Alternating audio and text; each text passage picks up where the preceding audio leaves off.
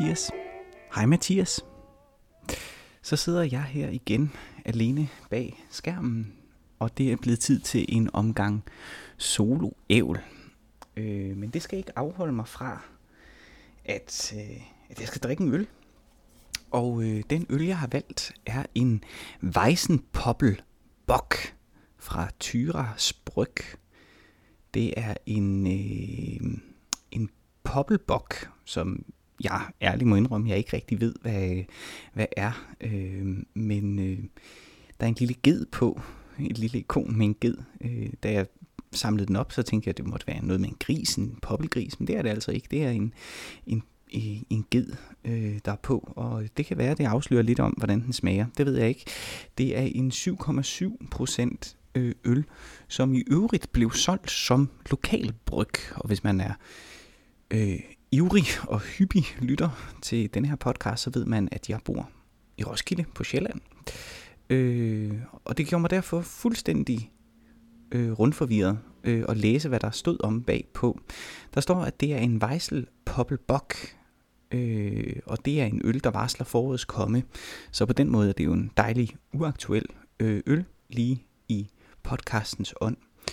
Den har fokus på Poppelbockens karamelfylde og kigger derfor frem mod vinteren, mens viden og hvidegæren skuer mod sommeren. Til med er den krydret med lidt rumalt, står der. Alt i alt en kompleks, men let drikkelig forårsbebuder. Der står, den bør nydes i en pokalformet, i et pokalformet glas. Det har jeg desværre ikke. Jeg har bare et helt almindeligt glas. Øhm, og så er det så, at det bliver lidt mere tricky, fordi øh, den er altså lavet af Tyres Bryg, og øh, det er et uafhængigt nanobryggeri, der blev etableret tilbage i 2018. Navnet stammer fra vejen, hvor det hele startede, nemlig Tyresvej i Roskilde. Det står der. Men så står der så også, at den er øh, lavet af tvillingebryg med hvidebok fra Brew 42, og den er brygget og tappet hos Brew 42 i Aarhus.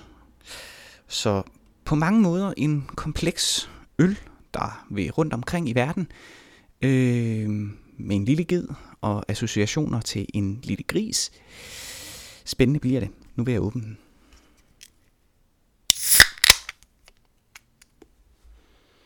Yes. Den lugter heldigvis hverken af ged eller gris, men af bok.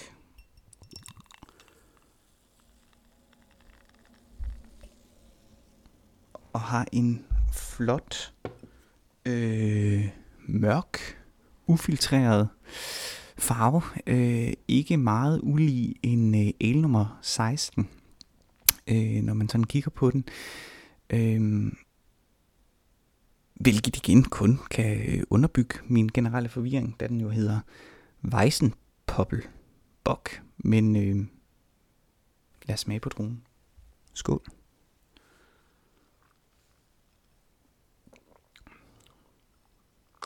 Mm. Godt smerten til gengæld. Det gør den helt bestemt.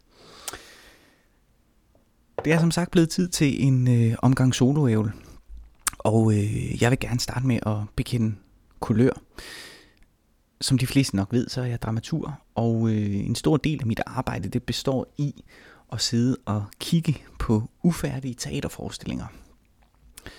Øh, og, øh, og det jeg gør, det er at se, hvad der sker på scenen, og så ligesom give feedback på, på det, jeg ser. Men, øh, men jeg må erkende, at hvis der er en videnskabsteoretisk grundlinje, linje, jeg læner mig op af, så er det nok den semiotiske. Jeg er nok semiotiker.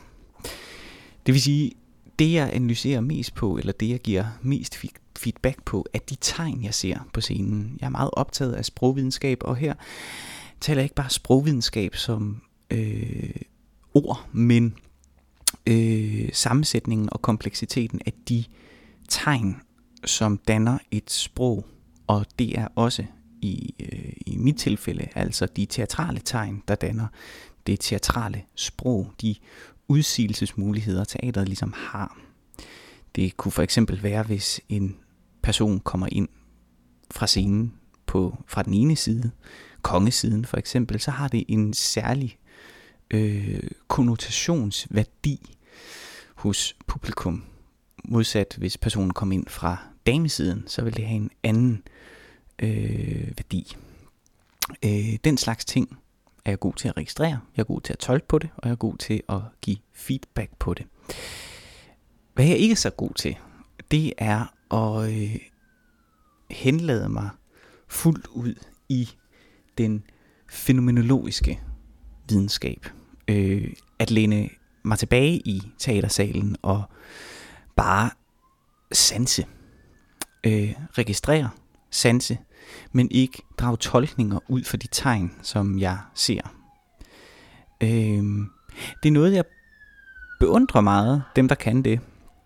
Øh, og jeg er på mange måder misundelig øh, på dem, der kan det. Grunden til, at jeg gerne vil bruge den her solaven til at tale om det, det er, fordi jeg for nylig læste en, øh, en bog, som jeg købte i sommerferien, øh, som handler om øh, japanisme, den japanske måde at leve på, så at sige. Og der var et lille afsnit, der handlede om vigtigheden af, når man går en tur, som jeg jo gør, øh, det ved man, hvis man har lyttet til de seneste episoder øh, af Øl og Øl, øh, så at, øh, at øh, glemme sin mobil. Lad være med at, øh, at kigge på, øh, hvad klokken er. Husk at stanse op i naturen og suge naturen ind. Øh, giv sig hen til den oplevelse og lade sig blive tabt øh, i tid og rum. Øh, og øh, jeg er gift med en arkitekt, og hvis der er noget, hun er optaget af, så er det netop øh, at forsøge at indkapsle og beskrive den rummelige sansning, hvis man kan kalde det det. Altså hvad der sker i en, når man oplever øh, rum. Og rum er her defineret i den bredeste forstand, altså så at sige alt, hvad der omgiver os. Og det er en meget, meget vanskelig disciplin. Hun kom for nylig øh, og havde fundet øh, den store københavnske, gamle afdøde københavnske stadsarkitekt Sten Ejler Rasmussens øh, bog om at opleve arkitektur, hvor i han ligesom øh, forsøger at beskrive, hvordan han synes arkitektur skal opleves. Øh, og øh, hun øh, havde læst noget af den og beskrev, hvad hun havde læst for mig som værende i bedste fald øh, banal øh, og i værste fald intetsigende. Øh, men hun var da også øh, fuldt ud bevidst om, at i den fænomenologiske sansning, der er banaliteten faktisk noget af det mest øh, interessante at kunne beskrive.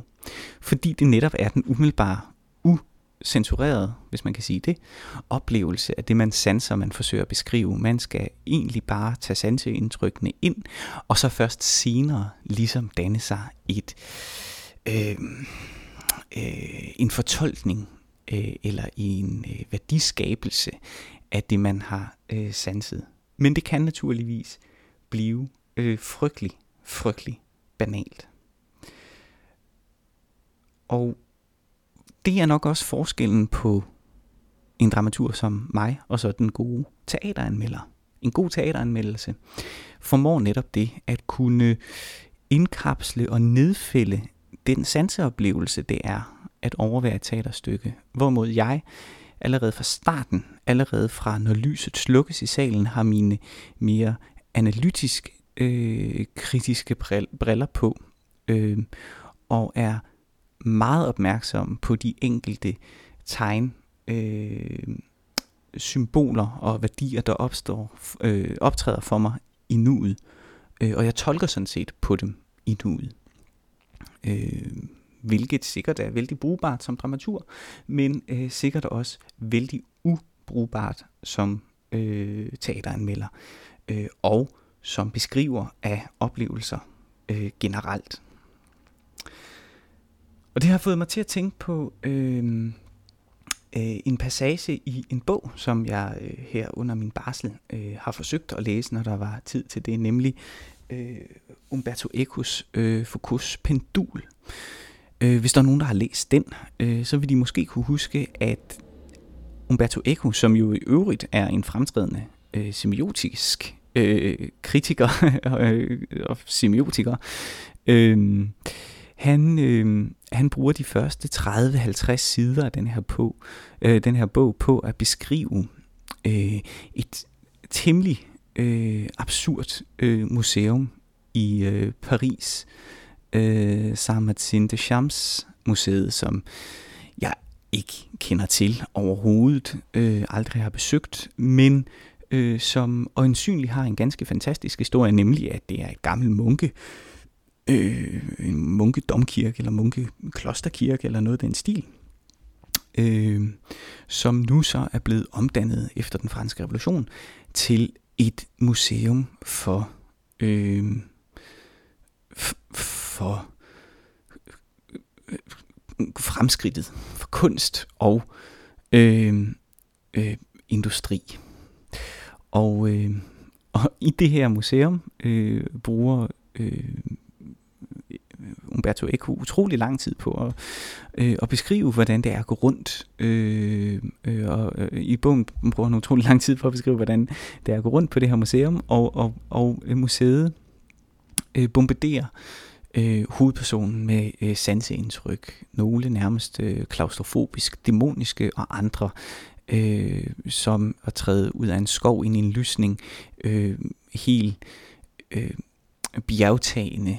Øh, beskrivelserne er ret interessante, fordi at man ikke blot, synes jeg, kan fornemme, hvordan det er for hovedpersonen at gå rundt i dette ikke-fiktive øh, museum. Øh, men øh, man fornemmer faktisk, hvordan Umberto Eco i sit researcharbejde har opsøgt det her museum. Det er øh, meget naturalistisk øh, øh, gengivet. Det er en meget øh, autentisk sansebeskrivelse, øh, som det lykkedes for denne her semiotiker faktisk at lave. Øh, helt ufiltreret, helt øh, ren, og helt uden, uden at gøre øh, særlig dom over de sansindtryk, øh, værdi, øh, de sansindtryk, han ellers måtte modtage på denne her øh, oplevelse. Øh, det er ret interessant, ikke alene fordi, at det netop er en semiotiker, der formår at gøre det, men, synes jeg, interessant, fordi at han, øh, så at sige, indkapsler oplevelsen øh, til eftertiden. Han beskriver øh, et øjebliksbillede, hans researcharbejde, øh, og leverer det videre til os, sådan at jeg som læser af den her bog faktisk er til stede.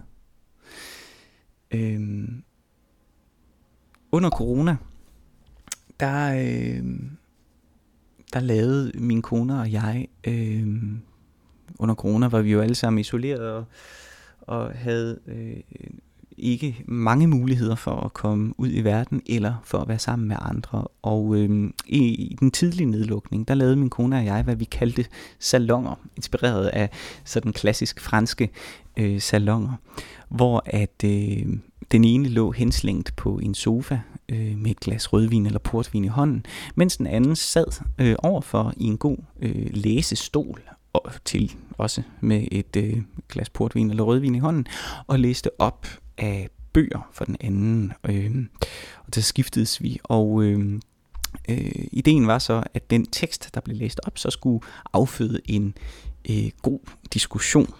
Øh, og i den forbindelse, der øh, læste vi øh, op af, øh, øh, jeg tror han er øh, arkitekturprofessor Carsten Tavs bog, der hedder Arkitekturen som tidsmaskine.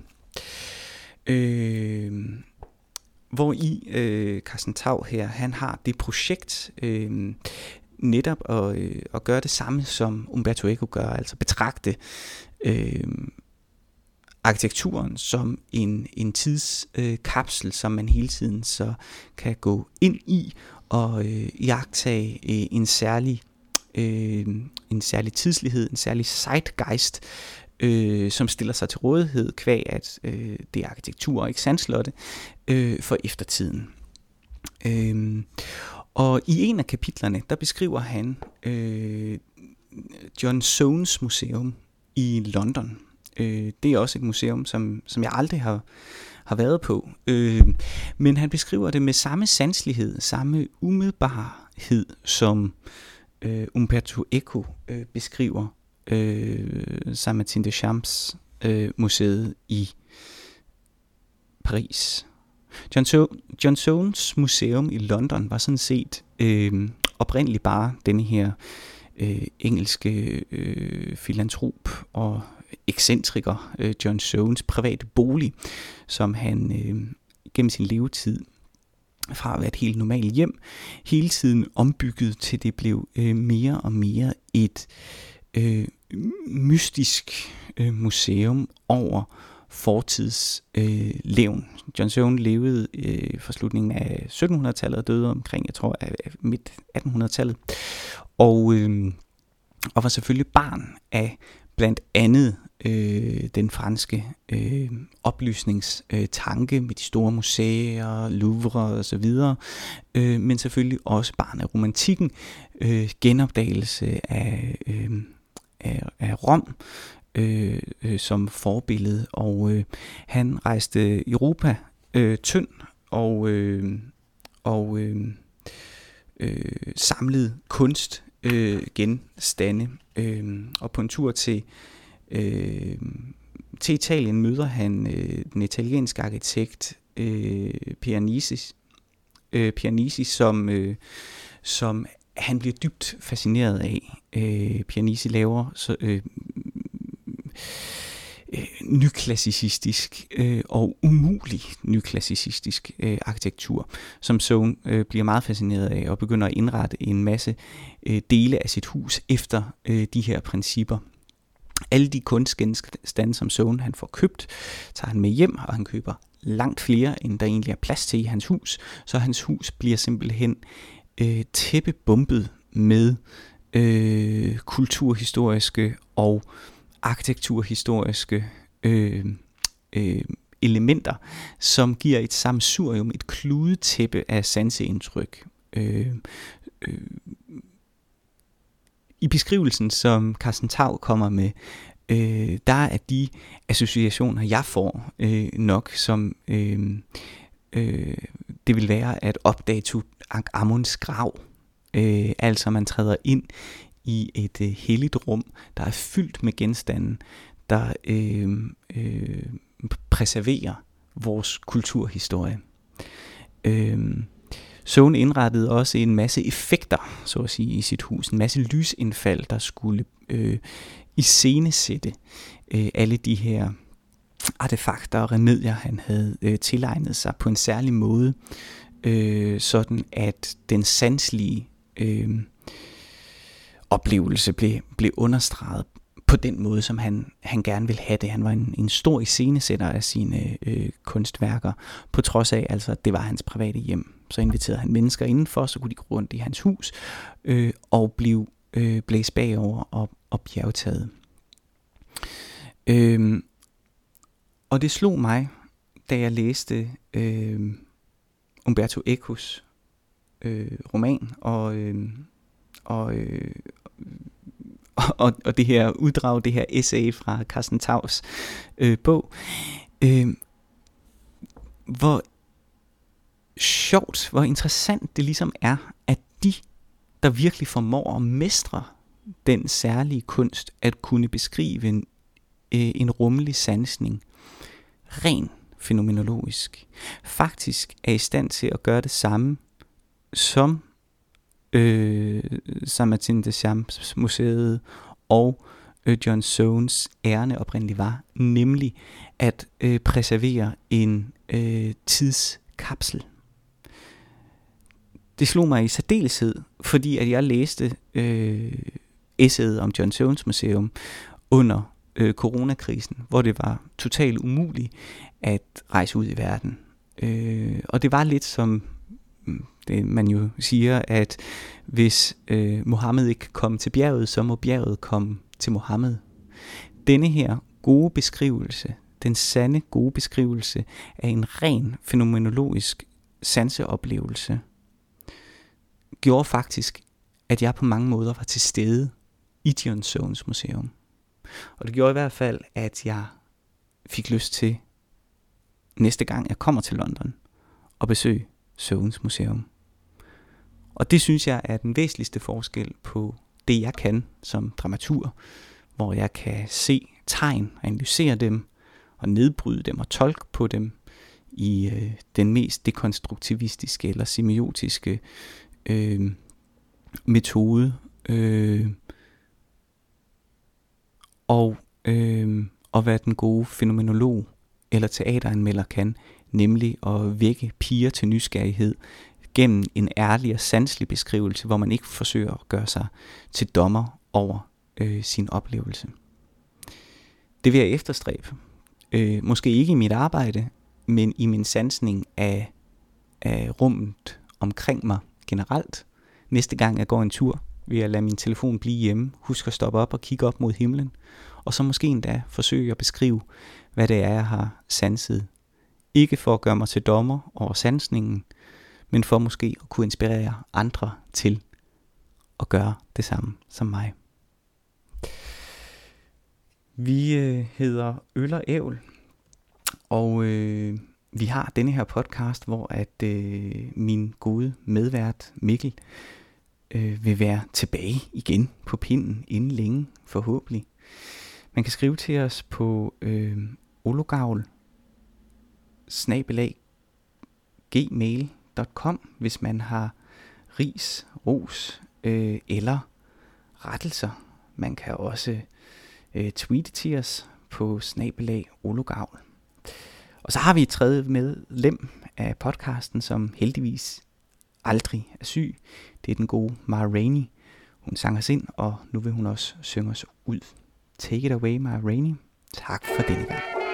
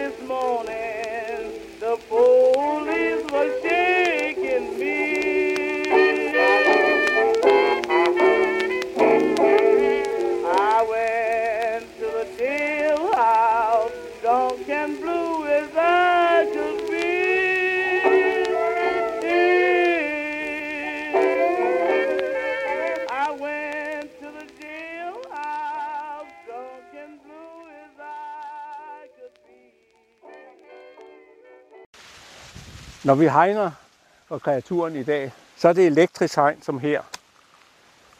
Men går vi blot 100 år tilbage, så havde man jo ikke den mulighed. Så laver man riskære, og de riskære lavede man af de grene, som man fik, når man stynede pappen. Man lagde dem imellem træerne. Når de så har ligget der nogle år, for eksempel typisk øh, øh, fem år, så var de faldet sammen, og så brugte man dem til brændsel, det der var tygt og så kunne man begynde at styne igen. Og på den måde kunne man supplere sit, sit hegn og holde kreaturen der, hvor det skulle være. Ja.